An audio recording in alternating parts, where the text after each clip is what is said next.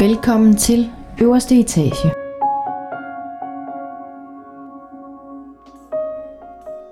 Velkommen til. Du lytter lige nu til podcasten på øverste etage. Mit navn er Mette Fagerholt. Det er mig, som står bag Instagram-profilen Omfavn din skygge. Jeg er selvstændig mindset coach med speciale i skyggearbejdet. Og så er jeg selvfølgelig vært her på podcasten. Vi mennesker har i gennemsnit 60.000 tanker i løbet af en dag, og det er altså ret mange, hvis du spørger mig. Og når vi snakker omkring det kognitive princip, så siger det altså, at vores tanker skaber vores følelser, vores følelser afgør vores handlinger. Derfor afgør kvaliteten af vores tanker altså også kvaliteten af det liv, som vi lever. Og det synes jeg er enormt interessant. Derfor har jeg inviteret dig med op på min øverste etage og tager dig med helt indenfor i min strøm af tanker. Hej Maria, og velkommen til. Tusind tak. Tusind tak, fordi du ville være med i dag. Det vil jeg så gerne. Ja, nu er det jo anden gang, vi optager podcast sammen, men i det andet format eller yes. koncept. Mm. Og jeg har jo inviteret dig med, fordi at vi i dag skal snakke omkring det her med balance. Mm. Og balance er for mig et øh, meget fluffigt ord, hvis man skal sige det sådan. Og nogle gange kan jeg godt blive sådan lidt, øh, når jeg, når jeg hører det. Mm. Og samtidig så er der også bare vildt meget, der altså, giver mening i forhold til, når man bruger ordet balance. Ja. Og så er jeg jo bare nysgerrig på, øh, hvad du tænker sådan om ordet balance, og ikke mindst sådan, hvordan du balancerer hvad hedder det, i dit liv i forhold til at når det er, vi er, du arbejder også rigtig meget med, øh, hvad hedder det, med selvudvikling. Mm. Og det her med at finde balancen i, hvornår har jeg brug for bare at være med det, der er, og hvornår er det, jeg skal begynde at tage action og, og handle på nogle af de her ting, som, som jeg ved måske er, er nogle af de her mønstre, som, som skal ændres lidt. Mm. Ja, Ja, spændende. mega spændende. Ja, og ja, altså, det er jo spændende nok, fordi altså, balance, jeg tror, jeg har det øh, lidt på samme måde som dig. Egentlig, altså, det der med, at det både er, altså, for mig, så handler det om alt på en eller anden måde, bliver nødt til at være i balance, for jeg kan have det godt, og trives og så videre. Men det er måske også blevet sådan lidt en floskel, eller sådan noget, man siger, nu skal vi lige balance og sådan noget, ikke?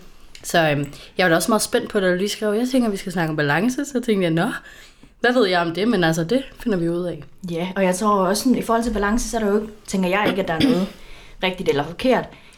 Jeg er bare nysgerrig på at måske at få nogle andre perspektiver Yes. på det her med balance, og, og høre om, hvordan finder du din balance Ja, i det er så at spændende. navigere i det.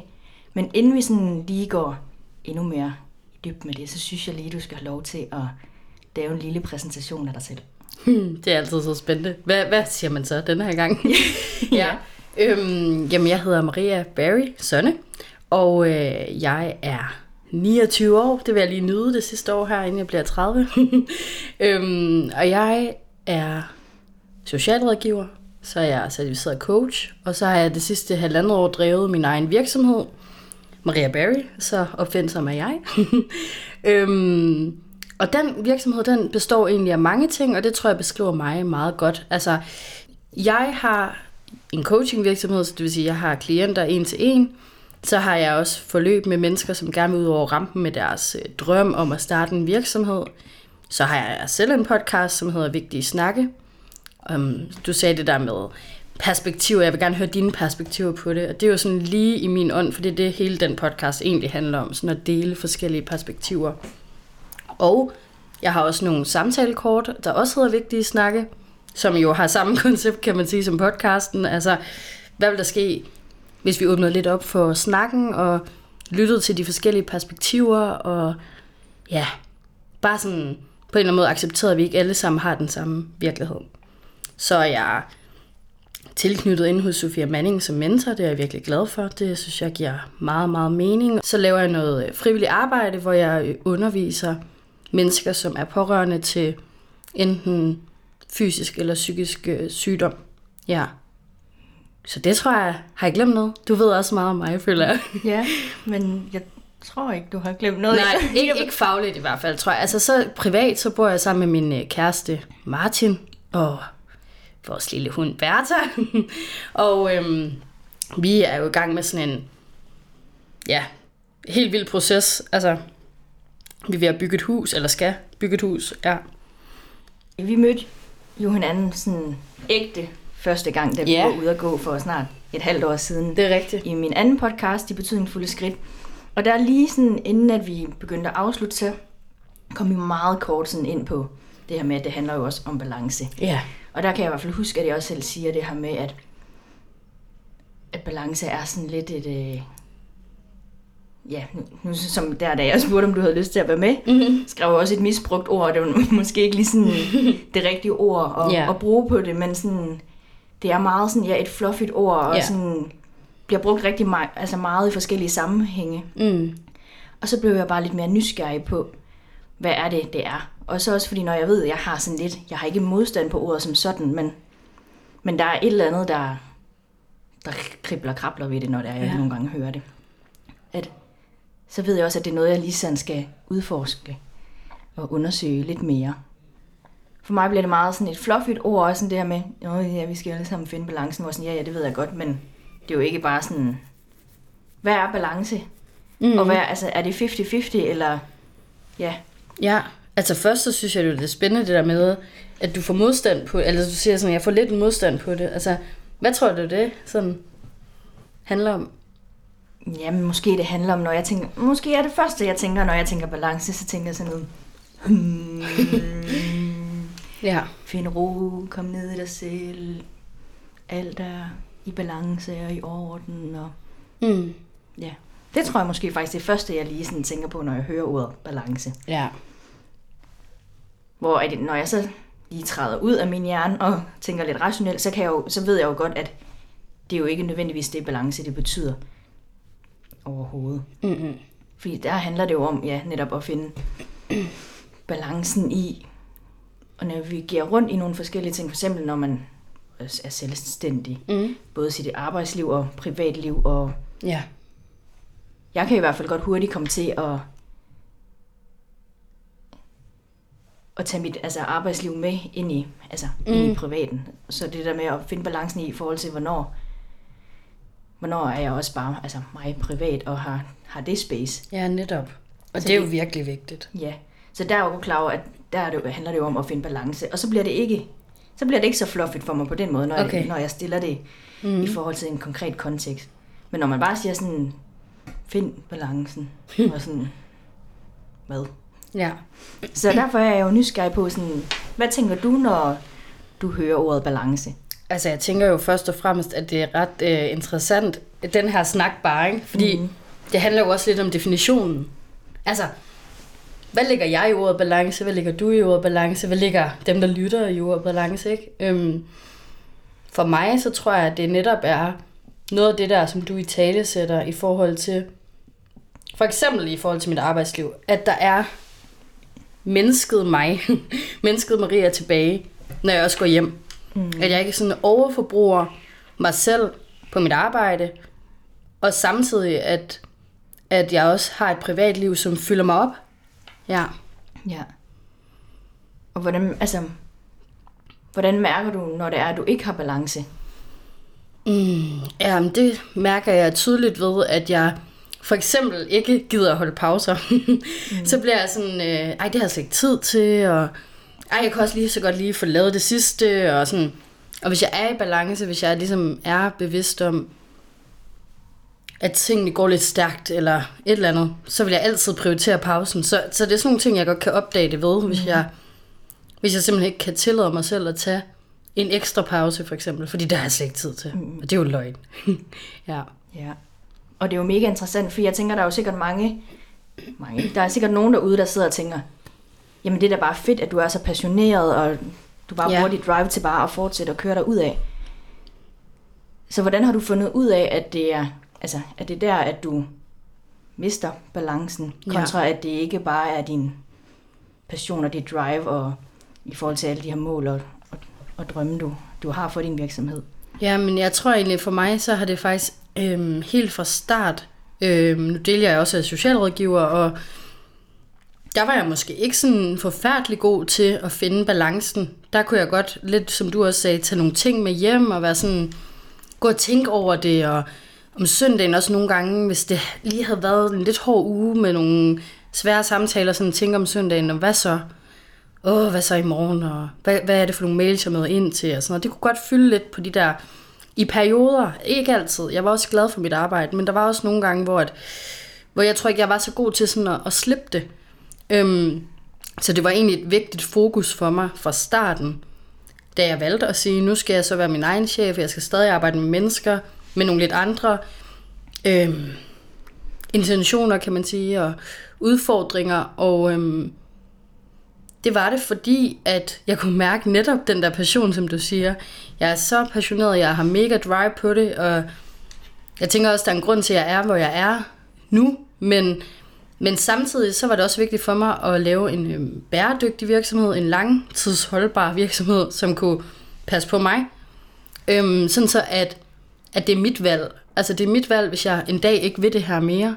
Men det håber jeg ikke. Det skal ikke være sådan, at... Øhm, er det fordi, jeg simpelthen har knækket mig selv på at give for meget, eller ikke tage vare på mig selv undervejs? Så, så det startede faktisk der med sådan at begynde at blive lidt opmærksom på, hvad er det egentlig, jeg gør, når det er, at jeg er ude af balance? Mm. Mm. Spændende. Hvad med dig selv? Altså, har du sådan, kan du sådan se nogle særlige strategier hos dig, når du er ude af balance? Ja. Jeg har jo sådan en, en ting, når jeg øh, kører hjem fra, fra arbejde. Jeg arbejder også på et bosted med børn og unge, hvor jeg nogle gange har sent fri. Og hvis jeg sådan har været ekstra presset og haft mange timer der, og, og hvad hedder det, arbejdet på min virksomhed, og alle de her ting, så har jeg en tendens til at køre ind forbi McDonald's på den drive-in. Ja. Og det lyder, øh, det kan både lyde uskyldigt og lidt en skør ting, men, men jeg gør det, når det er, at jeg bliver, bliver, bliver presset, og ikke sådan har balance i, i mit liv, og gør de ting, som også fylder mig op. Mm.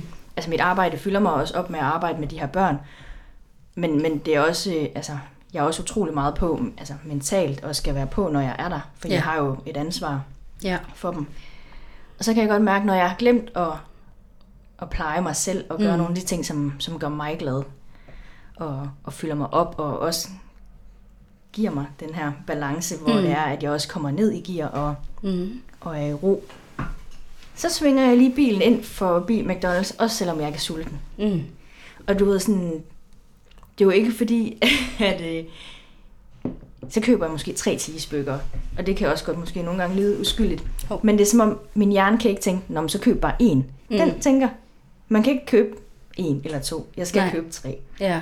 Og når jeg ved, at jeg har, når jeg tager mig selv i at gøre det sådan, altså det er jo ikke fordi, jeg gør det hver eneste dag, men sådan bare en eller to gange om ugen, så ved jeg, at det er fordi, at der er et eller andet, jeg, hvad hedder det, jeg glemmer at lytte efter Ja. inde i mig. For jeg kører jo også derind, selvom jeg ikke er sulten. Mm. Overhovedet ikke, altså også selvom jeg faktisk ikke har lyst til det. Ja. Så er der et eller andet, der gør, at jeg finder lysten, eller et eller andet sådan, måske som en lille plaster på såret. Mm. Ja. Det er jo også ret interessant. Det er det der, og jeg tænker bare, bare det der med at vide, være sådan en lille smule bevidst om, hvad er mon mine strategier, når jeg føler mig ude af balance, eller som du siger, når jeg ikke lige har taget mig af mig selv, eller jeg husker de der ting, som gør en glad. Altså, det er jo, for, det er jo på en eller anden måde første skridt for at, at finde sådan noget balance i det, der mm. så ikke er i balance, tænker jeg. Og øhm, jeg vil sige, at nu deler jeg sådan lige det der med at være socialrådgiver, og jeg tænker mange sådan professioner egentlig kan genkende det øhm, på forskellige områder. For mig, altså så, så var jeg faktisk forundret over, da jeg kom ud i den virkelige verden, nu laver jeg sådan en gåseøjne, ikke? Altså efter studiet kom ud, øhm, skulle sidde på øh, anbringelsesområdet, øhm, og det var sådan helt, det kom sådan helt bag på mig, gud, der var ikke nogen, der har lært mig. Altså, der er ikke nogen, der har lært mig, hvordan jeg sådan, passer på mig selv i det her. Der er ikke nogen, der har lært mig sådan balancen, eller hvordan jeg kan lade det ligge på arbejdet og ikke tage det med hjem. Så altså, jeg kan bare huske, at jeg sådan undrede mig over, er det mig, der har glemt at lytte efter noget, eller er det bare sådan noget, mennesker ved, eller øhm, hvor det lige pludselig gik op for mig sådan, gud, okay, det var jeg bare overhovedet ikke alene om, når jeg lige snakkede med nogle af øh, mine kollegaer eller studiekammerater, eller sådan noget, som også var blevet færdige, så var jeg sådan, det har jeg da heller ikke lært, altså, og, og det er også blevet sådan lidt en, øh, et, et vigtigt budskab for mig, tror jeg faktisk. Altså, nu har jeg lige holdt øh, workshop sammen med Malu, som jeg har taget min coachinguddannelse med op på UCN i Aalborg, for lærere og pædagogstuderende, som selv havde valgt til at sige, jeg vil gerne sætte fokus på mig, og hvordan jeg passer på mig selv, og for mig er det også rigtig meget balance. Altså det der med at passe på sig selv. Øhm, så det holdt vi øh, to gange tre timers workshop omkring. Altså prøv at give nogle øh, refleksioner, øh, nogle nye perspektiver og nogle værktøjer til at, sådan at sige, okay, men hvad, hvad hvis du havde det her i rygsækken? Altså for mig at se, hvis jeg tænker tilbage på der, hvor jeg stod, da jeg blev uddannet, så ville det have gjort en verden til forskel for mig. Ja. Ja. Og hvordan, altså, nu siger du det, at det ville have gjort en verden til forskel. Hvad tænker du, at, altså, at forskellen havde været? Øh, For det første, så havde jeg nok ikke tænkt, at det var mig, som burde kunne klare presset. Mm. altså, jeg havde nok ikke været så hård i ved mig selv. Øhm, nu ved jeg ikke, altså nu ved jeg ikke, om lytterne sådan kender enagrammet, men jeg er type 3, så jeg kan også godt blive meget sådan, jeg kan virkelig godt at gå ind i sådan et, øh, og så gør jeg det bare, agtigt, og så glemmer jeg måske lidt det andet, eller hvad man siger, ikke? Øhm, og det, altså, jeg kan bare huske, at jeg var, altså, jeg var sgu god til mit arbejde, det var jeg virkelig.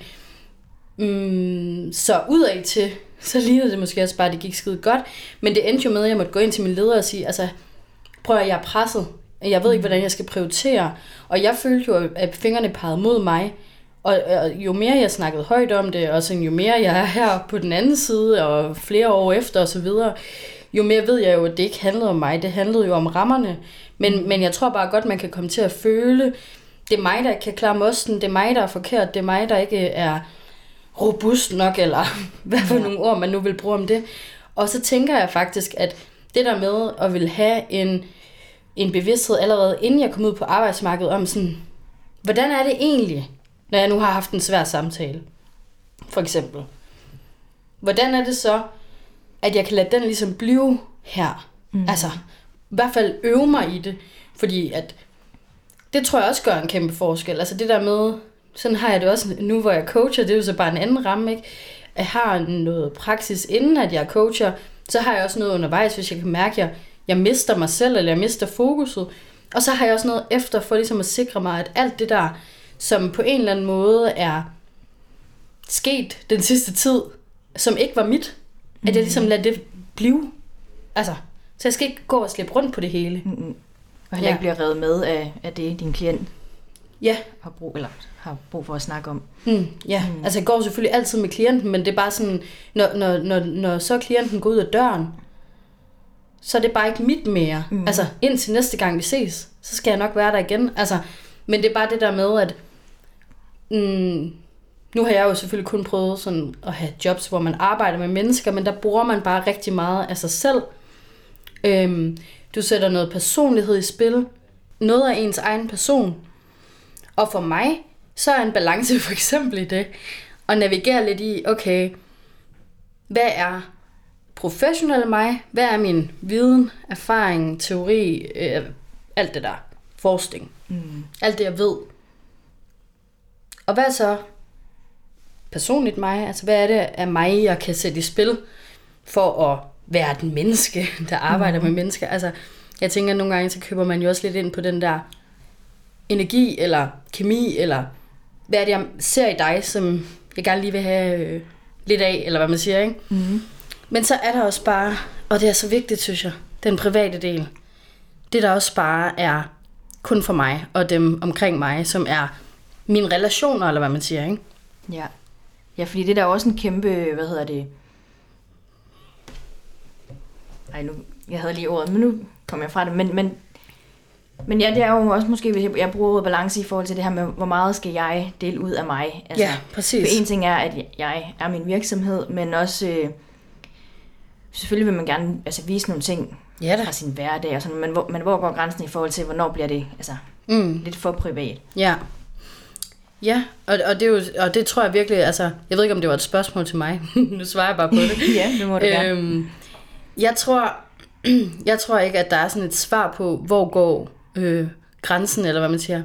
Men jeg tror, det er vigtigt, at man forholder sig til sin egen grænse. Fordi vi kan også hele tiden komme til at grænseoverskride os selv på en eller anden måde ved at tro, at jamen for at jeg har en berettelse på coaching verden, for eksempel, så skal jeg dele det og det og det, fordi nogle andre gør det, men det er bare ikke nødvendigvis sandheden. Altså, øhm, det vigtigste er at finde ud af, hvor er din egen grænse, og hvor er det, balancen er for dig, fordi, da, altså, der er tit nogen, der skriver til mig, ah, det er så fedt, og jeg føler, at jeg kender dig og sådan noget, og det gør man jo også, altså man kender jo en side af mig, mm. men der er bare meget mere, Ja. og det, altså, ja, det tror jeg bare sådan er vigtigt, for jeg føler, at, at, at jeg ligesom er et menneske, og jeg er jo det samme menneske, og det tænker jeg sådan, at de fleste af mine øh, relationer vil skrive under på, er lige så sådan øh, fjollet og energisk og alt muligt. Øhm, men så er der også bare nogle ting, for eksempel det der med, jeg har delt noget, lidt ud af det i, noget, i min egen podcast i forhold til,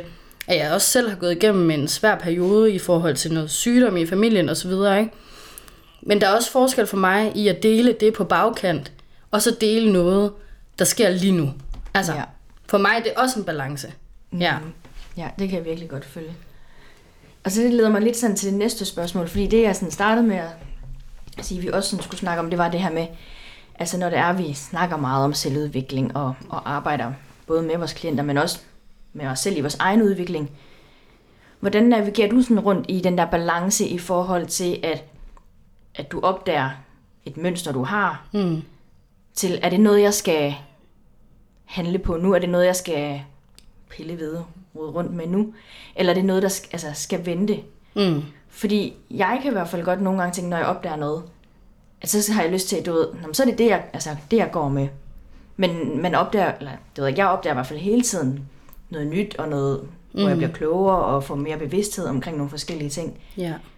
Det er også et hårdt sted at stå, hvis det er, at jeg hele tiden skal forholde mig til alt, hvad jeg opdager. Selvfølgelig Ja. skal jeg altid forholde mig til noget, men Ja, ja, og jeg tænker sådan, i bund og grund, så kan det jo være et mønster i sig selv. Altså, du ved, det der med at sådan vil dykke ned i alting øh, meget, eller sådan. Og, og igen, så tror jeg bare, at jeg vil gerne svare på det for mig selv, fordi jeg tror virkelig, altså, måske sådan hele budskabet med balance er, der er ikke nogen, der sådan kan sige, balance er øh, det her for alle mennesker. Altså, det bliver du simpelthen nødt til selv at forholde dig til. Hvad er din balance, dig, der lytter med? Eller dig mm. med det derovre? Eller mig, Maria, der herovre, ikke? Mm. Altså, det, det, det bliver man simpelthen nødt til selv, og, øh, og, og det kan godt være, at man ikke lige ved det. Altså, øh, sådan, gud, hvor går min balance, eller hvad er min balance? Øh, og det er måske også forskelligt i forhold til relationer, og i forhold til arbejde og alt muligt. Øhm, jeg tror, at... Ja, hvad vil jeg svare på det der spørgsmål? Fordi jeg tror, det kommer an på, hvor vigtigt det er for mig, eller sådan... Øhm, nogle gange så tænker jeg, hvis det, hvis det er sådan, at jeg ikke tænker, det hæmmer mig, men, men det er en ting, som, som, altså, som jeg gør, eller som er i mit liv, men jeg sådan tænker, ja, ja, det er måske, måske lidt mærkelig vane, eller mønster, men, men altså, det gør ikke noget i forhold til det, jeg drømmer om, eller det menneske, jeg gerne vil være, så tror jeg bare, at jeg lader det være. Men hvis jeg kan mærke, at det måske bliver ved med at dukke op, og det begynder at hæmme mig, og det sætter en stopper for mig, og mm, jeg ikke, altså jeg sådan holder mig selv tilbage, så vil jeg virkelig kigge på det. Mm. Øhm, jeg kan godt lide øh, en måde for mig at skabe balance på, også i det her selvudvikling og sådan noget, fordi det kan jo virkelig blive sådan, okay, for, altså hele tiden, ikke? Og, øh, og jeg har også nogle gange bare brug for at være menneske. Øh, jeg kan huske øh, Sandy, hun, Sandy Nørtoft, hun siger nogle gange det der med, coachen er gået hjem, og øh, det synes jeg egentlig er meget sjovt. Øhm, men samtidig, og så tænker jeg sådan det der med, men, men måske er det også bare balancen, det der med, at man ikke kan være, altså, på en eller anden særlig måde hele tiden. Altså, det er virkelig også okay, at, at, at man ikke kan hele tiden være sådan, Nå, men så er jeg selv coach, men så er jeg selv sådan fuldstændig, så er der bare intet galt med mig. Altså sådan, det er jo bare utopi, synes jeg, på en eller anden måde. Ikke? At der ikke kan være et eller andet, der sådan dukker op og hæmmer en, eller man opdager et gammelt mønster, eller et eller andet. Og der tænker jeg virkelig, at det også handler om lidt øh, kærlighed til sig selv, og lidt omsorg, og lidt sådan, ja, yeah, du ved, kigge lidt på sig selv med sådan nogle rare, dejlige øjne. ja. Ja. Nå, jeg sagde, det jeg godt kan lide at gøre, fik jeg aldrig svaret på det. Det var, øhm, jeg kan rigtig godt lide, øh, jeg bruger rigtig meget øh, notesbøger. Du spurgte også lige, hvorfor har du taget en notesbog med? Men det er bare fordi, at hvis der lige er et eller andet, så skriver jeg lige ned. Øhm, Det kan være alle mulige steder, jeg sådan opdager et eller andet, hvor jeg tænker, gud, det var sgu da sjovt, at jeg lige tænkte det. Så kan det godt være, at jeg skriver det ned, og så skriver mm. jeg lidt på det øh, om den dag, eller dagen efter, eller et eller andet. Så er der jo også nogle, sådan nogle helt øh, skønne, skønne værktøjer, som jeg kan finde på sådan at tjekke lidt ind med løbende, for det kan også give mig sådan en, en følelse af, sådan, hvad er det, der fylder, og er det så i balance for mig? Ja. Ja. Hvad med dig? Hvad Jamen- tænker du? Jamen, jeg synes, at øh, jeg synes, den balance er, er mega svær. Og jeg ved ikke, og som du også selv siger, så vi er jo bare mennesker, og mm. balance er jo forskelligt fra både person til person, men også i hvilken kontekst det lige handler om i. Men for eksempel nu, nu snakker jeg lige meget om kærlighed nogle gange, men sådan, Ja. Fordi der har jeg jo et kæmpe mønster. Det tror jeg, tror vi alle sammen bærer rundt på nogle mønstre i forhold til, hvordan vi, hvordan vi er i vores parforhold eller Ja. vores datingrelationer. Men der synes jeg, at balancen er mega svær i forhold til, hvornår... Også det der med, hvornår er, er det gået over min grænse, Mm. og hvornår er det, jeg skal lytte til den grænse, og så sige, hey, stop, Mm. til hvornår er det, jeg også skal stille mig lidt ud af min komfortzone og, og udfordre. Ja, og udforske, hvad er, det, der, hvad er det, der sker? Hvad er det reelt set, det gør ved mig, når Mm. det her, det sker? Ja. Det er den balance, jeg synes, der er virkelig, virkelig svær. Ikke kun lige i forhold til Mm. i, i, hvad hedder det, i kærlighed, men, men også sådan generelt. Fordi jeg jo godt er opmærksom på, lige så snart, at vi oplever modstand, lige så snart vi får en, en, en kraftig følelsesmæssig reaktion i os, så er det jo fordi, at vi ofte reagerer på noget, på noget helt andet inde i os selv. Så det kunne, for nogen kan det jo godt være et, et gamle traume, der bliver, der bliver ridset op, som ikke er blevet forløst, mm. som så går ud over, hvad hedder det, den person, man så står overfor. Mm. Og der synes jeg jo også, at i hvert fald, at jeg har et ansvar for at, at give mig selv den kærlighed og arbejde med det for, at, at jeg ikke kommer, bliver ved med at sætte mig selv i de her situationer. Mm. Og samtidig med, at så skal jeg jo også lytte til mig selv i forhold til, og ikke, heller ikke altså, at lade mig grænseoverskride. Ja. Den balance, synes jeg, er mega Ej, det svær. er da også bare mega svært. Altså. Fordi jeg i mange år, tror jeg, når jeg kigger tilbage, konstant har ladt andre altså grænseoverskride mig, og derved mm. har jeg så også grænseoverskrevet mig selv jo. Ja, netop. Og det er jo ikke nødvendigvis han eller hende eller andres skyld. Mm-mm. Det, er jo, det, er jo, det er jo noget, jeg selv tillader. Ja. Men ja, det, det er sgu bare svært. Det er da mega svært. Det er da mega svært. Og så fordi jeg også er så nysgerrig. Mm. Altså sådan, så bliver jeg jo også nysgerrig på, hvad er det, der, altså, hvad er det, der sker i mig, og hvad er det, jeg, altså, ja, som sagt, jeg reagerer på, og hvordan kan jeg, kan jeg gøre det anderledes, eller kan jeg stille mig et andet sted, hvor jeg ikke plejer at stille mig. Mm. Og så kommer jeg så nogle gange til at, altså, at blive for lang tid i, i den situation, hvor jeg måske i virkeligheden skulle have trukket mig. Og så ender jeg i en eller anden form for eks- eksplosion af et eller andet voldsom måde at Ja. enten reagere på over den person, eller, eller inde i mig. Mm. Jamen, det giver jo god mening, det der med, når man sådan... Hvis, hvis man har trukket det for langt. Altså, at det kan føles lidt måske som sådan en, en badebold måske. Altså, man har gået og holdt nede, ikke? Fordi Mm. nu, nu får du lige en, en chance mere, en chance mere, en chance mere. Og så lige pludselig ligger den der badebold bare helt nede på jorden. Eller gulvet i den der swimmingpool, ikke? Mm. Og lige pludselig så springer den jo bare op. Fordi, fordi vi har undertrykt det så meget, ikke? Altså sådan den der eksplosion, som du beskriver. Og så tænker jeg sådan lidt, du startede med at sige noget i stil med, hvordan, altså jeg kan godt lide at udfordre mig selv, jeg kan ikke helt huske, hvordan du sagde det, men sådan, men det skal heller ikke blive, altså, der, der kan også være sådan det der med, hvor meget og hvor lidt, mm. ikke? Der er jo nogen, der snakker om det der med, øh, jeg ved ikke, hvem det er, jeg har bare hørt det sådan flere steder, øh, altså selvfølgelig komfortzonen, og så er der udviklingszonen, og så er der farezonen, ikke? Altså, mm. så det der med at finde ud af, okay, hvad er min komfortzone, om det er jo alt det her, jeg kender, det er alt det her, der føles trygt for mig, og ting, som er uhensigtsmæssige, kan jo også føles trygge, fordi de bare er blevet en del af os, eller det er sådan blevet et mønster for os, eller mm. nogle overbevisninger, vi går og samler på, ikke? Men alt det, der er i vores komfortzone, det er jo det, der på en eller anden måde er trygt, og det er rart at være der, og man bliver ikke sådan, man bliver ikke sådan udfordret så meget, måske, og man kan bare sådan leve livet, som, som man altid har gjort på en eller anden måde, ikke? Mm. Men så er der jo det der med, hvis man så begynder, så, øh, begynder at længes, og det er, jo ikke, altså, det er jo ikke alle mennesker, som har de samme, øh, hvad kan man kalde det, interesser, eller sådan, som mig for eksempel. Ikke? Jeg synes jo, det er enormt spændende det der med, også bare det her med at starte selvstændigt. Der har jo været sindssygt mange ting at skulle lære ikke? Mm. undervejs. Men det er jo ikke alle, der sådan har vildt meget lyst til det der. Men dem, der så har, og dem, der så længes, og dem, der tænker, jeg, jeg vil noget mere, eller jeg vil noget andet, eller jeg skal noget andet, eller jeg bliver nødt til at prøve et eller andet. Der er det jo virkelig vigtigt, tænker jeg, at så reflektere lidt over, okay, så hvad er bare et lille skridt? Mm. Jeg kan tage ud af den her komfortzone, så jeg lander ud i udviklingszonen, så det ikke bliver sådan noget, men så skulle man gå fra en lille, altså, du ved, eller, altså man er herinde i midten, nu står jeg og laver alt muligt med mine hænder her, det er der jo ikke nogen, der kan se. øhm, men man ligesom er herinde i midten, og så skal man springe helt ud, altså sådan helt crazy mål, ikke? Mm. Så det der med måske også nogle gange sådan at, altså Amanda Lagoni, hun sagde det, da jeg var på par relationscoach specialet, det var et langt ord, øh, mindst mulig indsats med mest mulig afkast, og det kan jeg faktisk virkelig godt lide. Altså, mm.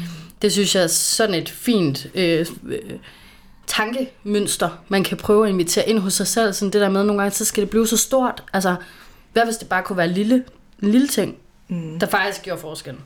Ja, jamen lige præcis. Jeg snakker også meget omkring det her øh, på mit forløb, omkring når det er, at vi kommer til det modul, der handler om udviklingszonen, at det handler ikke om, at man skal hoppe ud fra, fra 10. sal, fordi Nej. så er man mest sej eller mest cool. Men det der med, sådan, hvis man er, finder et sted, hvor det er, at man bare kan hoppe ned fra, kant, altså fra fortoget, ja, fra, fra kantsten fortoget ned på vejen. Fordi det er hele tiden de her bitte små step, og så kan det være lige pludselig, at hvis det er fordi, man drømmer om at hoppe ud fra 10. at så når man derop, men det behøver ikke, man behøver hverken at starte på, på 5. 7. eller, mm. eller 10. Altså jeg kan jo også godt købe med ind på den her præmis omkring, at vi skal starte i de her bitte små skridt, og så mm. lige pludselig så det, der var vores hvad hedder det, udviklings, i vores udviklingszone, det bliver lige pludselig vores komfortzone, og så videre, mm. så videre, så videre. Men der, hvor jeg virkelig synes, at, at balancen er svær, det er det der med, når jeg står i relation til et andet menneske, ja. Som jeg et eller andet sted føler, går over min grænse i forhold til nogle af de værdier, og noget af det, som betyder utrolig meget for mig. Mm. Samtidig med, at jeg også godt ved, at det er et mønster, som i nogle tilfælde i hvert fald kan være utroligt destruktivt for mig, mm. som jeg også bliver nødt til at skal gå ind og arbejde med. Så det der med, hvornår er det, at jeg skal sige stop, fordi det går bare over min grænse. Det vil jeg ikke være med mm. til. Samtidig med, at så er det, hvis jeg altid siger stop, så udvikler jeg mig heller ikke inden for det område, hvor jeg måske har brug for at arbejde med mig selv. Mm. Ja. Jeg synes, det er fedt, du nævner værdier. Altså, fordi jeg tænker sådan, for mig i hvert fald, så er værdier nogle af vores allervigtigste vejvisere på en eller anden måde, ikke? Øhm, og så tror jeg bare, øh, og det er jo bare sådan en personlig holdning, ikke? Jeg tænker bare sådan, hvis jeg får grænseoverskrevet mig selv, altså, eller, eller mine grænser bliver overskrevet af andre, så for mig, så vil jeg ikke, altså, så vil jeg måske trække mig, eller finde ud af, hvad er det for en adfærd, ud fra mine værdier netop. Altså, jeg tænker, når vi bliver grænseoverskrevet, eller grænseoverskrevet os selv, så er, så er det ofte måske vrede, man kan sådan mærke som følelse, og sådan blive bevidst om, okay, hvad er det for en følelse, der opstår lige nu? Fordi jeg føler mig, øh, enten at jeg selv har trådt over mine værdier, eller mine grænser, eller personen har. Og så måske øh, blive sådan, igen, måske lidt kærlig over for selv, altså tillade det. Altså, sige, det er okay, at jeg bliver på den her måde lige nu. Så hvad er det for et behov, det kalder på? Altså, hvad er grunden til, at jeg lige pludselig føler, at jeg er blevet grænseoverskrevet? Hvad er det egentlig, der er sket? Hvad er det egentlig for en værdi, som er øh, på en eller anden måde blevet trampet på, eller trådt over i hvert fald? Og hvad er det så for en adfærd, jeg har lyst til at have, ud fra det menneske, jeg gerne vil være? Mm. Ud fra mine værdier, for eksempel, ikke? Ja. Giver, ja. det, giver det mening, det jeg siger? Ja, jeg synes, det giver enormt god mening, i hvert fald når jeg lige sådan sidder og... så må det giver mening på den anden side. Ja. reflekterer over det. Ja, jeg tænker, det, det er lidt det der med, altså fordi... Måske, øhm, hvis nu, nu er, at man bliver grænseoverskrevet, ikke? og behovet kalder på, at man skal sætte sin grænse, og man skal sige det. Så nævnte mm. du tidligere det der med, at nogle gange så kan det komme som sådan en eksplosion, ikke? Mm. Og det er netop måske fordi, at badebolden, altså det er ikke fordi, det er sådan, vel, men mm. nu er det mm. bare sådan et tænkt eksempel, at badebolden er blevet øh, holdt nede for længe, hvor jeg sådan tænker, mm, det der behov for at sætte grænsen er i hvert fald måske ikke blevet mødt, så hvordan kunne man have, eller hvordan kunne man møde det, ud fra de mennesker, man gerne vil være, så man ikke kommer til at gøre det som en eksplosion, men måske stadig få sat en kærlig og sund grænse, ud fra øhm, de værdier, der så er vigtige for altså, en selv, det menneske, man gerne vil være. Altså, fordi jeg ved i hvert fald for mig, og jeg kender virkelig også det der med at kunne være så fedt op, at jeg også sådan lige brækker mig lidt. Altså, udover, det er jo, det er jo typisk, i hvert fald for mig, i de der helt nære relationer, ikke? Mm. hvor man ligesom både bliver trigget lidt af hinanden, og ja, der er bare tryk til også måske nogle gange at få det på den der måde der. Men jeg ved i hvert fald også, at hvis jeg bliver bevidst om det, og jeg skaber den der balance i, okay, der er noget her, som måske det er mit, måske det er noget gammelt, måske er det det her, der sker lige nu. Men i hvert fald reflektere over, så hvordan kan jeg sige det her, eller sætte den her grænse, så, så kærligt som muligt, ud fra et kærligt sted i mig. Øhm, fordi det tror jeg bare, vi får mere ud af. Altså, fra mit perspektiv, ikke? Ja. Ja. 100 procent. Altså, for jeg arbejder jo også virkelig meget med at både sådan at sætte en grænse og blive bedre til at sætte den altså, tidligere, mm. end hvad jeg har gjort. Og jeg synes også, at jeg er nået rigtig langt.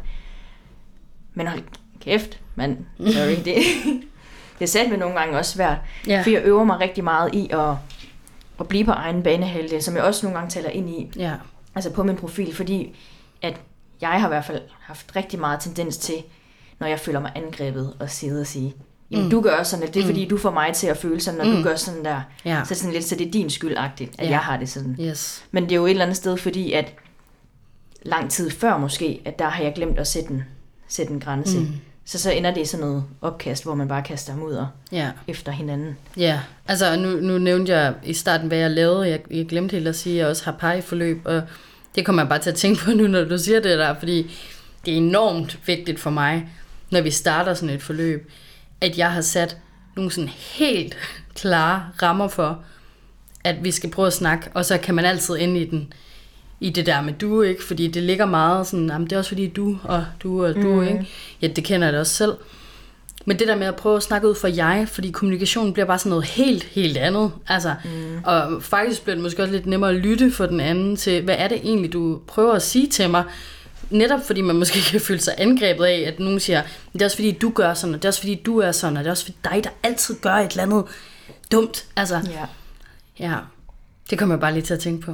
Og det er jo også der, altså sådan, kommunikation, Ja. det er jo et helt emne for sig selv. Ja, men det er det også, godt nok. Altså, det er jo også hisse svært Mm. at, altså, at finde balancen der i forhold til, hvordan siger jeg det her, mm. uden at, at han eller hun føler sig trådt på, men samtidig, at jeg får formuleret mig ordentligt, så jeg både bliver på egen banehalvdel, men at jeg ikke altså, bliver misforstået i det, jeg, i det, jeg siger. Ja, men jeg synes, det giver så god mening, det du siger. Øh, Jeg kender også øh, tankerne, og så samtidig så tænker jeg også sådan, et, vi kan aldrig, vi kan aldrig vide, om vi sår et andet menneske. Altså sådan, man kan sige det fyldt med kærlighed, og stadig sår et menneske, fordi alt muligt. Altså, det kan være alt muligt jo. Det kan være, at de har haft en dårlig dag, og det kan være, at man rammer ned i noget gammelt, som også gør ondt, eller det kan bare være, at øh, der er et eller andet med vores relation, som gør, at der er noget magtforskel, eller et eller andet på arbejdspladsen, eller et eller andet, ikke? Mm. Det, det, det, det kan vi bare ikke. Men det vi kan, altså vide, om vi sover nogen, eller træder over deres grænse, men vi kan i hvert fald reflektere over det, altså tænke over, hvordan kan jeg sige det her så kærligt som muligt? Altså nu bruger jeg ordet kærlig, men altså, det er også en stor værdi for mig på en eller anden måde. Og øh, for eksempel, hvis jeg skal give feedback til nogen, eller du ved, sådan noget, så siger jeg altid, at jeg gør det med ærlighed og kærlighed. Det er meget vigtigt for mig. Og det, sådan vil jeg også altid kommunikere med mm. ærlighed og kærlighed. Og jeg ved bare med mig, at hvis jeg har hvis jeg har haft de værdier med, hvis jeg handler ud fra det menneske, jeg gerne vil være, så kan jeg ikke sige det bedre. Mm-mm. Og så kan jeg bare ikke, altså, så må jeg, så må jeg tage mig af det, hvis de bliver ked af det. Men det kan jeg bare ikke, øh, jeg kan bare ikke vide det på forhånd. Mm. Altså, så for mig er balancen i kommunikationen, at jeg gør det ud fra, fra det, der er vigtigst for mig. Ja, også fordi vi kan jo ikke, som du også selv siger, vi kan jo ikke aldrig nogensinde vide med sikkerhed, at vi ikke kommer til at sove nogen. Og jeg tror Nej. ikke på, at der er nogen, der går igennem et helt liv uden at sove. Nej, det nogen. tror jeg heller ikke. Og hvis man ikke i hvert fald sover andre, så tror jeg i hvert fald, man sover sig selv i den, i den proces, ved mm. ikke at ville sove nogen andre. Mm. Fordi man glemmer sig selv. Ja. Og det er jo også mega, altså, eller vigtigheden i det her med at, at, sådan, at stå op for sig selv og, og sige, hvad det er, der, der, rum, altså der, der larmer inde i en, eller bliver aktiveret, når det mm. er, at vi reagerer på nogle forskellige ting. For jeg tænker, hvis man ikke har en... Man behøver ikke altid at skal vende alt muligt på den måde. Men i hvert fald i ens sådan, tætte relationer, hvis man ikke kan være åben og ærlig mm. omkring det der, det, der foregår over i en, Ja. så tror jeg i hvert fald, at det bliver utrolig svært at på en eller anden måde at blive mødt i det, når det er, at, at vi sidder i, i, i de her sådan svære snakke, vil jeg egentlig gerne kalde dem, omkring hvad der rører os. Fordi at vi jo, både jeg sidder med alt, hvad jeg har i min bagage, du sidder med, hvad du har i din bagage, og vi kan ikke undgå, at vi enten kommer til at aktivere noget sårbart eller alt muligt i hinanden, når vi, når vi stiller os der, men, men vide, at hvis der er noget, at jeg reagerer på, som du fortæller mig, Mm. så er det jo noget inde i mig, der er et eller andet sted er uforløst, som, som jeg måske skal kigge på. Det behøver ikke at være lige nu, men, men at der er et eller andet, og det du siger, det handler nødvendigvis ikke om mig, men det er det, der sker over i dig. Mm. Så også finde balancen i at kunne skille tingene ad et Ja. eller andet sted. Jeg ved ikke, om overhovedet det giver mening. Jeg synes i hvert fald, det giver mening, det her med sådan at, at prøve at skille tingene ad. Også tænker jeg bare lige nu. Det er sjovt, at vi sådan er kommet til at snakke meget om, om parforhold og, og relationer. Det havde jeg faktisk ikke tænkt, men, men det er jo enormt spændende faktisk. Øhm, men det er også det der med sådan at finde balancen i, øh, når man så har nogle konflikter for eksempel. Ikke? Altså er det den her konflikt, eller er det også lige alt det gamle, man lige fyrer med ind over, og så du gjorde heller ikke det der for en uge siden, og kan du huske dig selv for en måned siden? Nej, nej, men hvad med dig for et år siden, du ved? Altså, man, man kan jo også bare bygge det helt vildt op, altså det der med balancen, måske også i at, at prøve, og det er skide svært, altså det er ikke sådan, at jeg så bare sidder og siger, det er bare easy peasy, så gør man bare lige det. Men det der med at prøve måske at forholde sig til, hvad var det lige faktisk i denne her situation, som triggede mig, eller som gjorde, at jeg blev vred, eller øh, satte et eller andet i gang over i mig. Øhm, og forholde sig lige til det, og prøve lige at finde ud af, okay, hvad var det egentlig lige, der skete her? Mm. Også fordi ofte så handler det jo ikke om, når det er, at man ender ud i en eksplosion, fordi at ens partner ikke har, har tømt opvaskeren. Så er det ofte ikke op, altså, det at Mm. han ikke har tømt op, han eller hun ikke har tømt opvaskeren, men så er det jo ofte i virkeligheden ikke det, det handler om, men, Nej. men det er jo måske det, der lige har fået hvad hedder det, bedre til at, at flyde over, ikke? Jo. Eller det, der lige gør, at øh, badebolden den eksploderer, Ja. fordi man har gået og undertrykt noget andet i så lang tid. Ja, netop. Og så må jeg nok heller lige sige, uh, undskyld, nu sagde jeg han.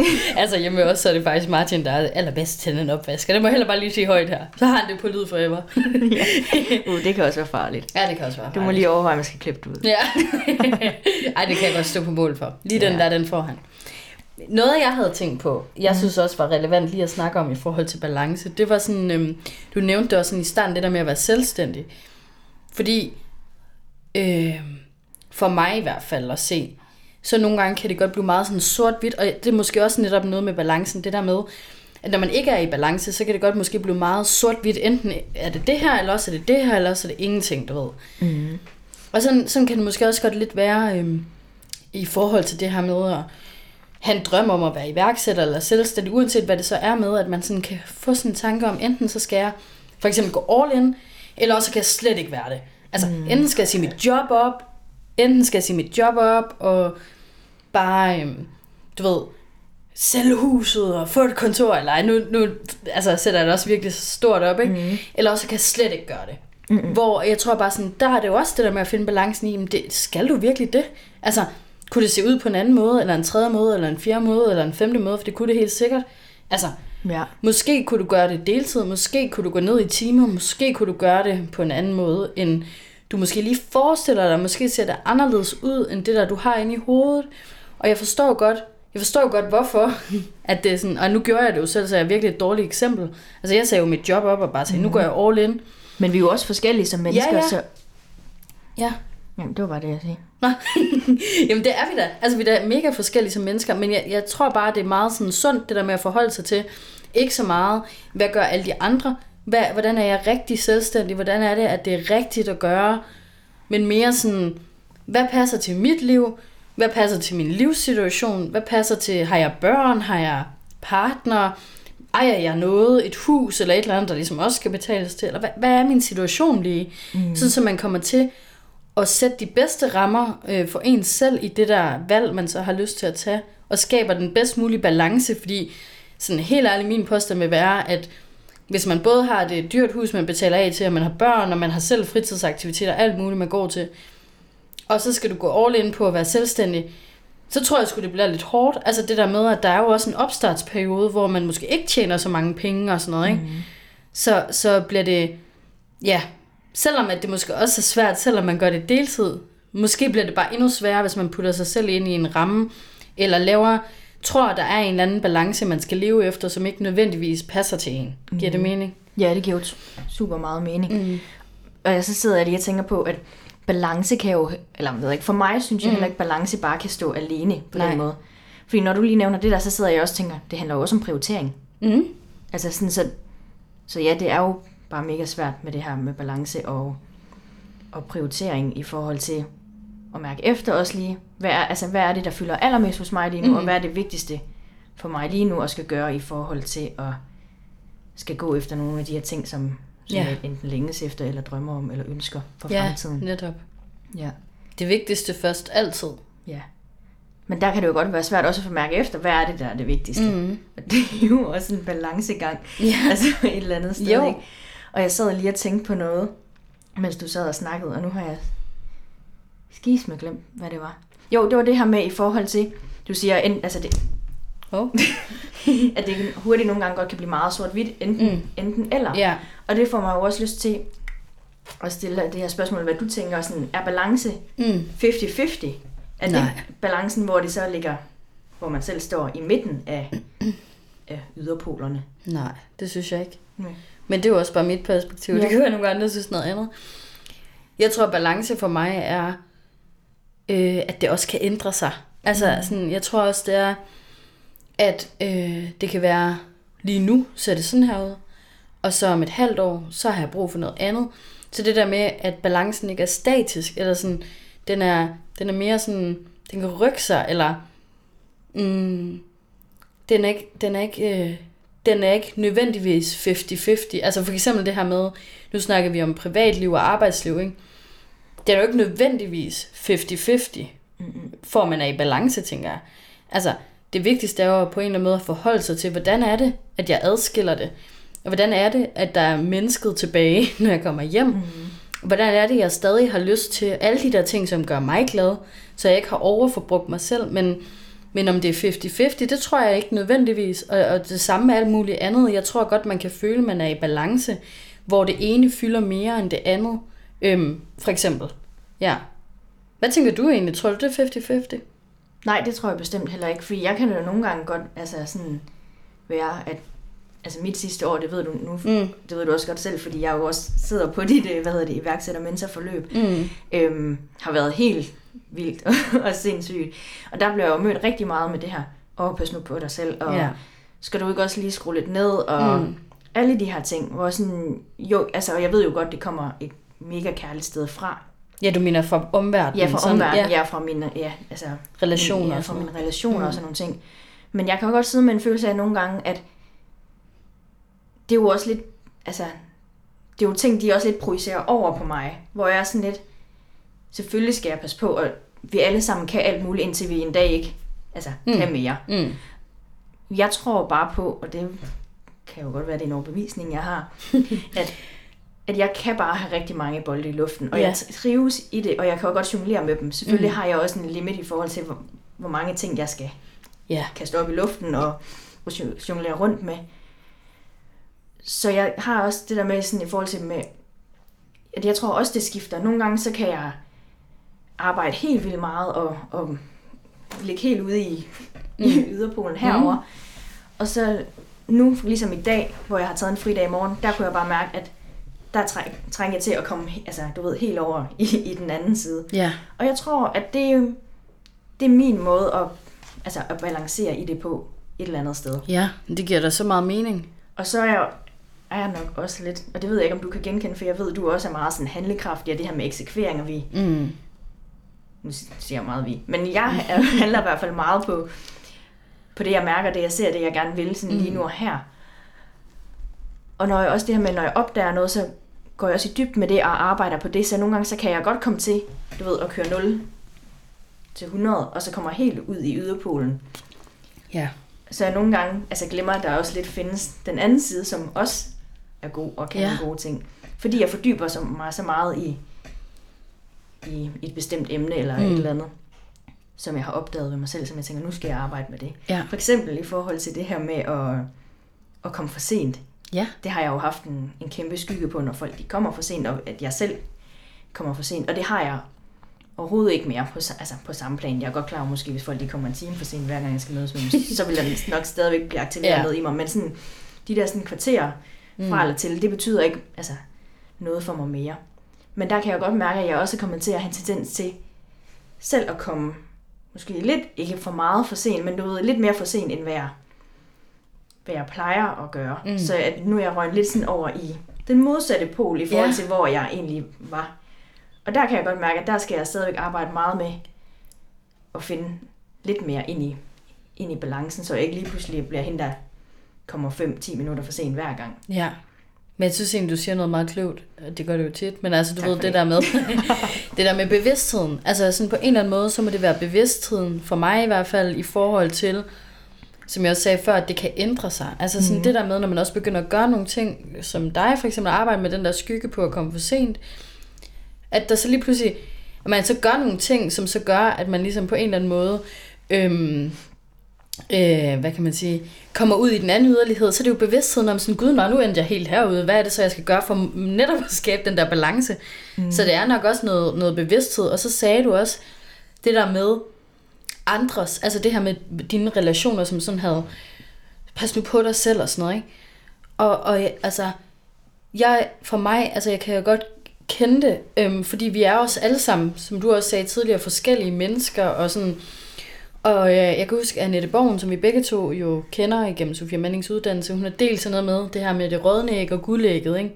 Og hvis man står med to æg i hver hånd, eller altså et i hvert hånd, ikke? Og strækker dem ud foran sig og skal stå sådan her med strakt arme, øhm, bare sådan for evigt. Der er jo ikke nogen mennesker, der kan. Altså på et tidspunkt, så vil armene jo falde ned, uanset om det er et guldæg, eller om det er et rådent æg. Så altså, selvom at det er noget, du er passioneret om, det er i hvert fald noget, jeg går meget op i, sådan at huske mig selv på, fordi jeg kan nemlig også netop, som du siger, have det der drive, og bare sådan derudad, ikke? Men at vide, det der guldæg kan også blive træt. Derfor skal jeg huske mine pauser, for eksempel, og gøre alt muligt andet, der nærer mig. Øhm, men derfor kan det jo godt være nogen udefra, altså nogle af mine relationer, som, som, som har det på en anden måde, altså som tænker, hold op, der sker meget, ikke? Så der er også en balance i, hvad er mit, og hvad er dit, og hvad er nogle andres, altså hvad, hvor meget af det er, er virkelig mit, øhm, og hvor meget af det er netop det, du siger, andres, de ligesom lægger over på os, ikke? Fordi det er deres eget, de sådan ser øhm, i os. Jeg kan huske, at jeg, jeg havde gået og, og sagt til mig selv sådan, at jeg havde også alt for høje forventninger til mig selv. Ej, jeg havde så høje forventninger til mig selv.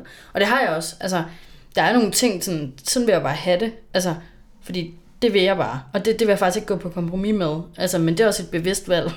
Mm. øhm, øh, og, men på det tidspunkt, der er det i hvert fald blevet et bevidst valg. Ikke? Fordi på det tidspunkt, så blev det faktisk sådan lidt sådan en, åh, du har så høje forventninger til dig selv. Var det også irriterende, og skru dog ned og sådan noget, ikke? Og så lige pludselig gik det op for mig, ej, det var netop faktisk noget, andre havde sådan sagt til mig, men hvor jeg faktisk kunne mærke, at det er sgu da okay. Jeg må da gerne have høje forventninger, hvis jeg vil, og hvis mm. det støtter mig, og altså sådan helt ærligt, så er der nogle steder, hvor man måske ikke behøver at have så høje forventninger, men, men sådan helt generelt, så har det jo fået mig dertil, hvor jeg er nu, og det er jeg sgu glad for. Altså du ved sådan, så det er også det der med, hvor meget og hvor lidt skal man mm, påtage sig det, andre måske også kommer til at pålægge en. Det mening? Ja, Ja. helt vildt. Det giver super meget mening, og jeg tror også, at det er det, der også... Jeg tror, det er det, der er mange, der er mange derude, der synes er udfordrende. Det der med, når der er nogen, der, der siger noget... Altså, Mm. jeg siger noget til en, så begynder, man, altså, så begynder de selv at tænke over, jamen, hvad betyder det så? Ja. Hvad, hvad tænker de nu om mig, og hvad, Ja. hvad får jeg det til at betyde Mm. om mig, når de siger sådan? Betyder det så, hun synes, at Ja. ja. så er det ikke godt nok, eller så er jeg for meget, eller Ja. for lidt? Eller... Så den får jo hele kraniet til at, Ja. at, at vende sig derop. Ja, og nogle gange så er det nok netop også balancen, at man lige slukker det der kranie lidt, fordi den er sgu også lidt på overarbejde deroppe, ikke? Altså, Jo. den er, den, den, er, den er freaky nok, hjernen, når man lige tænker lidt over, mm-hmm. hvad den egentlig er for en størrelse, ikke? Og nogle gange så tror jeg sgu også bare, at balancen er at slukke lidt for den, og så bare let it be på en eller anden måde. Ja. Altså, det her, det skal også nok gå over, eller sådan, du ved, det er, hvad det er. Det er, hvad det er. Slut. Ja. Ja. Men og der bruger jeg jo altså sådan det her med, hvis jeg bliver ramt af noget, nogen de siger til mig, Mm. eller blive irriteret, så sådan, det er i hvert fald ikke mig, eller sådan, det, det passer ikke. Ja. Så kan jeg godt være sådan, det vil jeg gerne fastholde mig retten til, og jeg synes, at det er ikke mig. Og det er også nogle gange, altså okay, Mm. men jeg kan stadig godt lide at tænke, for jeg ved godt, som jeg også sagde i starten af det her afsnit, at, at når jeg oplever modstand Mm. på noget, som Ja. nogen de siger, så tror jeg også på, at det er fordi, der ligger et lille element i det, som måske er, er rigtigt nok. Mm. Det kan godt være, at det ikke sådan passer på hele Mm. mit liv, men i hvert fald er der nogle områder i mit liv, hvor jeg godt kunne, kunne genkende til det her, som jeg egentlig ikke måske helt vil vedkende mig, men et eller andet sted ved, at personen har ret, så derfor bliver jeg faktisk lidt pisse irriteret, når at, Ja. at jeg lige bliver spejlet på det. Mm. Og så ja, bliver jeg jo nysgerrig på det, og tænker, nå, okay, men det er måske det. Det er Ja. måske ikke rigtigt nok alligevel. Og så samtidig med, hvis der er noget, jeg også sådan, nå, er der nogen, der siger, så ved jeg også godt, at det tit jo er deres eget. Mm. Så det der med, at nogle gange skal man ikke altid tage tingene så tungt, og det Nej. Ved jeg godt, at det er mega, mega svært, og Ja. det er heller ikke noget, jeg altid har været god til. Nej. Men jeg er begyndt at være sådan, jamen det, det hvis de synes det, jamen så må de gerne synes det. Måske mm. er det mere deres egen enten begrænsning eller overbevisning, som, ja, som de kaster over på mig, fordi mm. at, at der er noget inde i dem, som, som er udfordrende lige på det område. Ja. Ja, ja. Og så tænker jeg sådan, altså i forlængelse af det, at hvis man kender sine værdier, og ved, hvordan man lever dem, og sådan grundlæggende har en eller anden bevidsthed i sit liv, om hvordan man lige går og har det, altså, mm, så, så tror jeg også måske, det er nemmere det der med at finde ud af, øh, at trigger det mig, fordi at det er mig, eller sådan, fordi det er noget, som jeg ikke sådan vil være ved, at jeg også er, eller, eller, eller er det bare sådan fordi, at, altså, jeg tænker sådan, Lynn, hun var med i, i min podcast, Lynn Ulrik Live, Mm. skønne Lynn, hun sagde noget i stil med, med de her skygger, og det er du er jo også virkelig specialist indenfor, ikke? Det der med, at når man bliver følelsesmæssigt ramt af noget, så er det nok måske, fordi man lige skulle kigge på det. Men nogle gange kan man jo også godt bare være uenig. Og der tænker jeg bare sådan, altså, der handler det jo ikke nødvendigvis om, at det er fordi, det er mig, men så er det måske bare sådan forskellige værdier, eller ja, mm. et eller andet. Jo, helt sikkert. Og, og det er jo også det der med at finde balancen i, hvornår er det, fordi jeg bare lige er, jo, er uenig, eller hvornår er det noget, jeg virkeligheden skal kigge på. Ja, netop. Men jeg tror, det er det der med, når det er, at en ting, man lige er uenig, Mm. det er jo også, det er jo også helt okay. Ja, Det er jo også det, der nogle gange gør, gør tingene spændende Ja. og interessante. Det Helt er jo, vildt. når vi ikke altid er enige. mm. Men, men det der med, hvis det er noget, der bliver ved med at dukke op, og hvis der er noget, der virkelig altså sådan, rammer mig, hvor jeg, man nærmest kan få, det er måske også meget Mm. karikeret sagt, men hvor man får helt ondt i maven, så Ja. er det måske, fordi der er noget, man et eller andet sted selv skal, yes. skal kigge på, Ja. eller noget, der, der rører sig. Ja, noget, der er måske vigtigt at forholde sig til i hvert fald. Ja. Altså hvis det virkelig påvirker, altså rammer en på en eller anden måde, ikke? Jo. Det er nok en grund til. Ja. På en eller anden måde. Skal man sætte en grænse? Eller skal man kigge indad? Eller hvad er det, ja, der skal til der? Ja. Mm. Men ved du hvad, jeg har faktisk ikke så meget mere. Har du noget? What, man? Jeg føler, vi kunne snakke forever. ja. Nå, Ja. du synes det ellers, det kun ville tage tre minutter. det er okay. det er rigtigt. Det sagde jeg mig. Ja, det er tre minutter, det er skide nemt. Ellers så synes jeg, det kunne være lidt sjovt at prøve at trække et, et af de her kort, men sådan i forhold til det her med at finde balancen og se, om, om der kommer noget op, der giver, giver mening i forhold til nogle af de her ting, vi har snakket om. Ja, det giver så meget mening.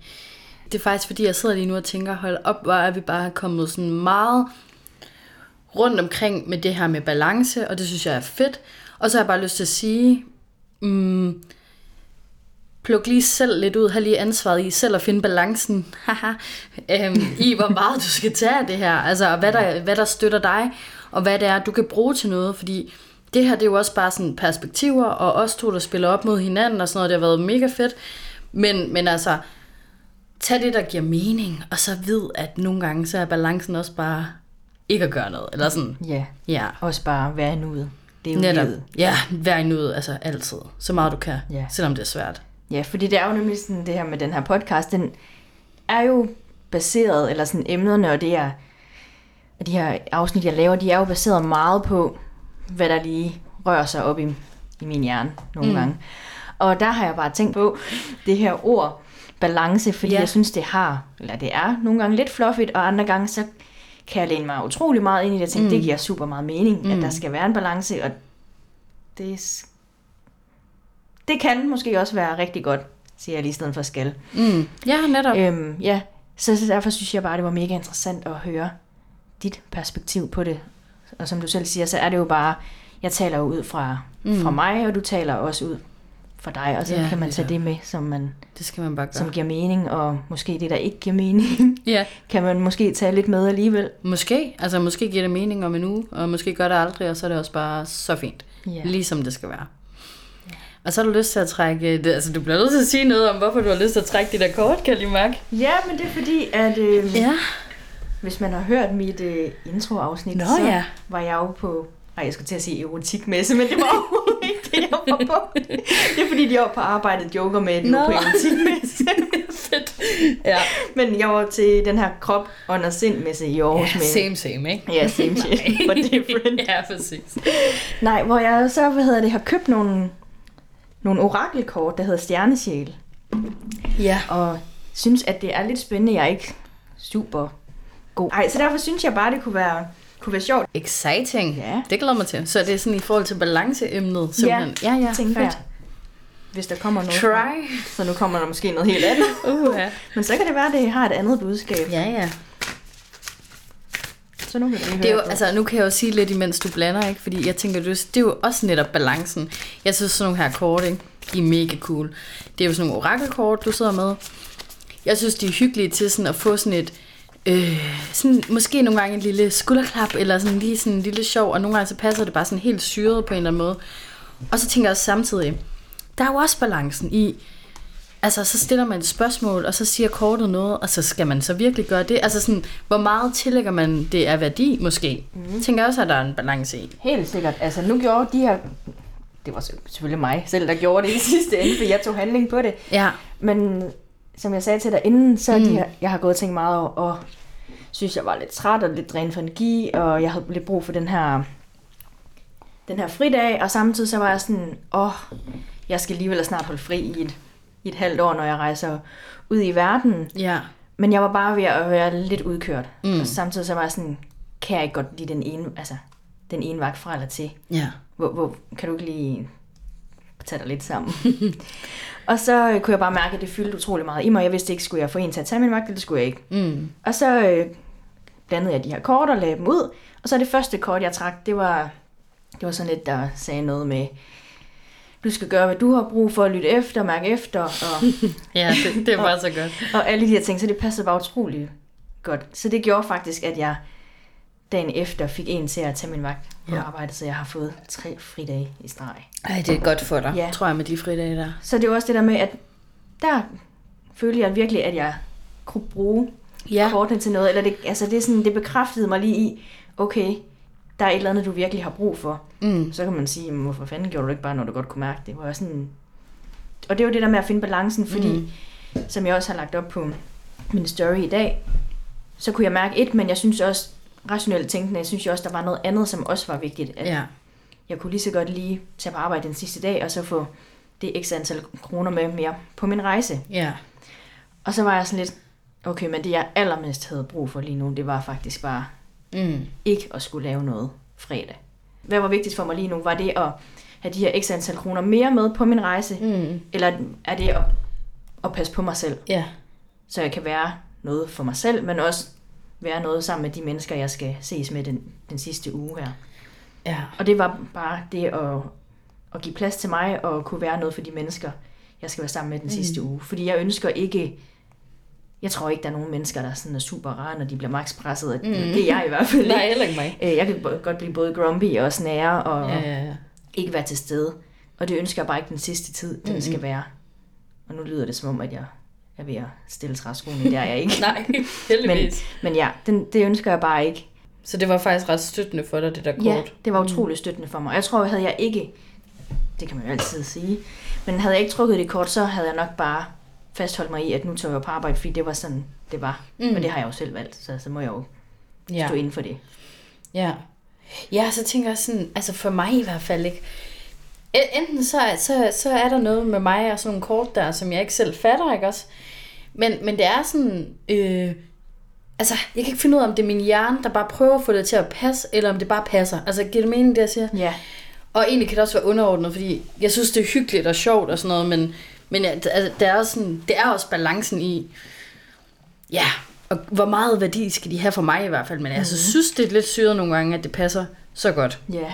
Men jeg tror jo også, det er sådan lidt, altså hvad man er åben, for, altså åben over for, Ja. og hvad man sådan tror på det, og fordi at man kan få det til at passe, og det er nødvendigvis, at man sådan tror på, på det hele. Nej. Men altså sådan, jeg tror jo på, at det som du tror på, det som jeg tror på, det som I hver især tror på derude, hvis I tror på, at det virker, så kan mm. I få det til at virke. Mm. Ja, det, altså jeg synes, det er lidt sjovt. Lige om lidt, så trækker vi det der kort, kan jeg se på dig. Men øh, jeg vil bare lige sådan slå et lille slag for, fordi at, altså, nu snakker vi lidt ind i noget spirituelt også, ikke? Og øh, jeg har haft øh, Lind, nu nævner jeg hende to gange i det her afsnit, det er jo lidt vildt, men altså, hej Lind, hvis du hører med. øhm, hun har været med i tre afsnit faktisk af min podcast, hvor at vi snakker lidt ind i sådan noget spiritualitet og skygger også, og, og intuition. Og det, jeg synes, der er ret interessant, hun siger, det er, øh, fordi jeg er meget sådan, hvad er det, og jeg forstår det ikke, og sådan noget, hvor hun siger sådan, men Marie, du behøver ikke forstå det. Altså, jeg forstår det heller ikke nogen gange, siger hun. Og det synes jeg bare er ret sjovt, fordi jeg sådan, jeg tror, det er for syret til, at jeg sådan kan forstå det. Og sådan mm. nogle gange, så det måske bare læne sig tilbage i tillid til, at tingene er bare, som de er. Eller sådan, ja. ja. Apropos det kort, du trak lige inden vi gik i gang. Nå ja, tillid. ja. ja, selvfølgelig. Of course. Mm. Der var en mening med det. Ja. Skal vi trække en hver, eller hvad, eller hvad er tanken? Ja, det, jeg tænkt, ja, det, det kan vi godt. Mm. Skal man spørge om noget, eller hvad? Jeg Nej, tror nej. bare, jeg spørger om, hvad, hvad skal jeg vide? Er det ikke sådan noget? Nå jo, men det kan du godt. Jeg tænker bare at trække et, og så læse det op og se, Nå ja, i forhold til... se, om der er nogen, der... Ja. Om det giver mening. Tænk, hvis jeg trækker det samme kort. Kan du se det? Ja, det vil være syret. Det gør jeg ikke. Okay, den her, den hedder Syvstjernesøstrene. Uh. At frembringe kunstværker. Der er nye kunstværker, der venter på at blive født. Skønhed, der længes efter at blive vævet. Ny bevidsthed, der længes efter at blive pustet til live. Hvis du trækker dette kort, bliver du kaldet til at overgive dig til disse kunstværker.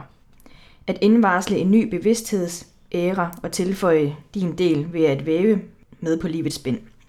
Dette er kunstnerens og jordmoderens kort. Du bliver kaldet til at overveje nogle spørgsmål.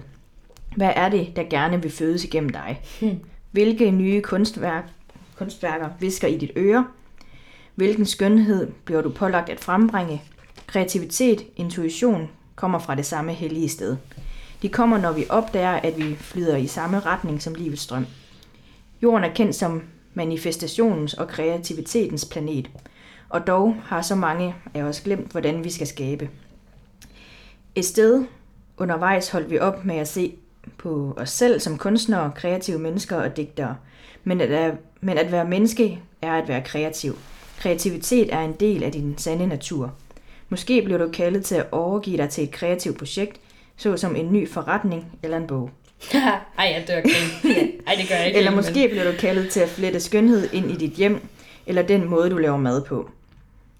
Hvad slutresultatet end bliver, opfordres du til at udtrykke dig gennem din kreativitet. At overgive dig til de kreative projekter, der både skræmmer og begejstrer dig. Ja. At finde en måde, hvorpå skønheden kan væves ind i dit hverdagsliv. Og hvor der er kreativitet, er der også ånd og sjæl. Og verden har mere brug for de kvaliteter nu end nogensinde før. Og så er der lige sådan et rensagelsesspørgsmål her. Okay, hold da. Ja, og rensagelse, det lyder for mig meget voldsomt. Så Ja. tænker jeg på sådan noget, hvor man renser hjemmet for onde dæmoner. Ja, det kan være, at det trænger til det. Nej, det er bare sådan et, et refleksionsspørgsmål, Ja, tror jeg, jeg ja. vil kalde det. Mm. Hvilke nyskabelser bliver du opfordret til at iværksætte?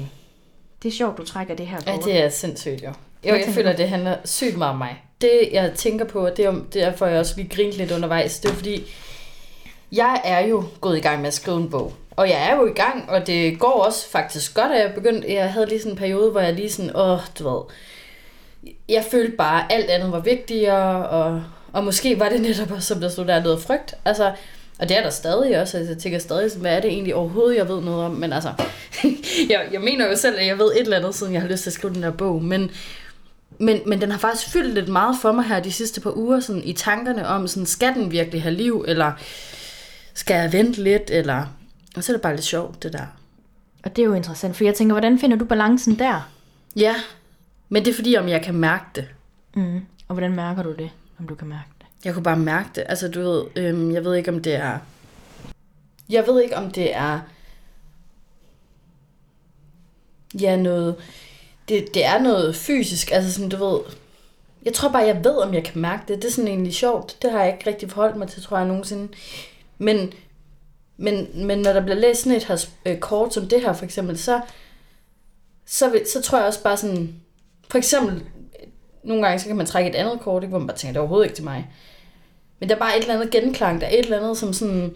Der er nogle ord, eller nogle tanker, der sætter gang hos mig, som gør i hvert fald, at jeg reflekterer over. Og det er jo ikke fordi, jeg så siger, Nå, men så skal den der bog bare have liv, men det gør i hvert fald nogle yderligere refleksioner om, okay, måske, altså, jeg kan jo mærke det, jeg kan jo mærke, at jeg synes, det er fedt, og jeg kan jo mærke, at netop det der med, at det var skræmmende, det er måske noget af det, der gør, at jeg netop ikke gør det, fordi at jeg er sådan, åh, så kan jeg jo lige undgå det der frygt der, ikke? Mm. Men har du gjort ting før, som du synes var skræmmende? Hvad tror du?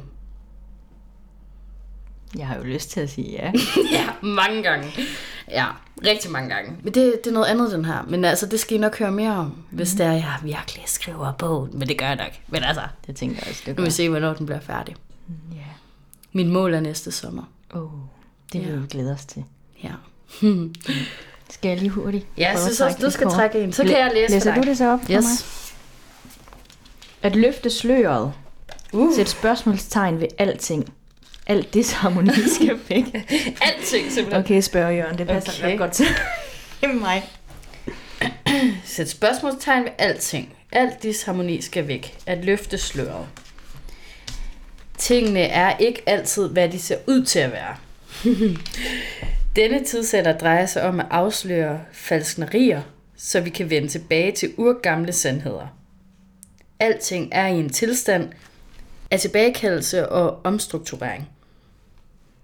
Alt, hvad der ikke er i harmoni med planeten, vil ikke overleve. Uff. Dette går på samfundet og verden som helhed, såvel som vores egne liv. Hvis du trækker det kort, bliver du kaldet til at scanne dit liv energimæssigt for ting, som måske ikke længere passer til dine vibrationer i forhold til, hvem du er og hvordan du har udviklet dig. At afmontere de systemer og væremåder, som engang tjente dig og andre, men ikke gør det længere.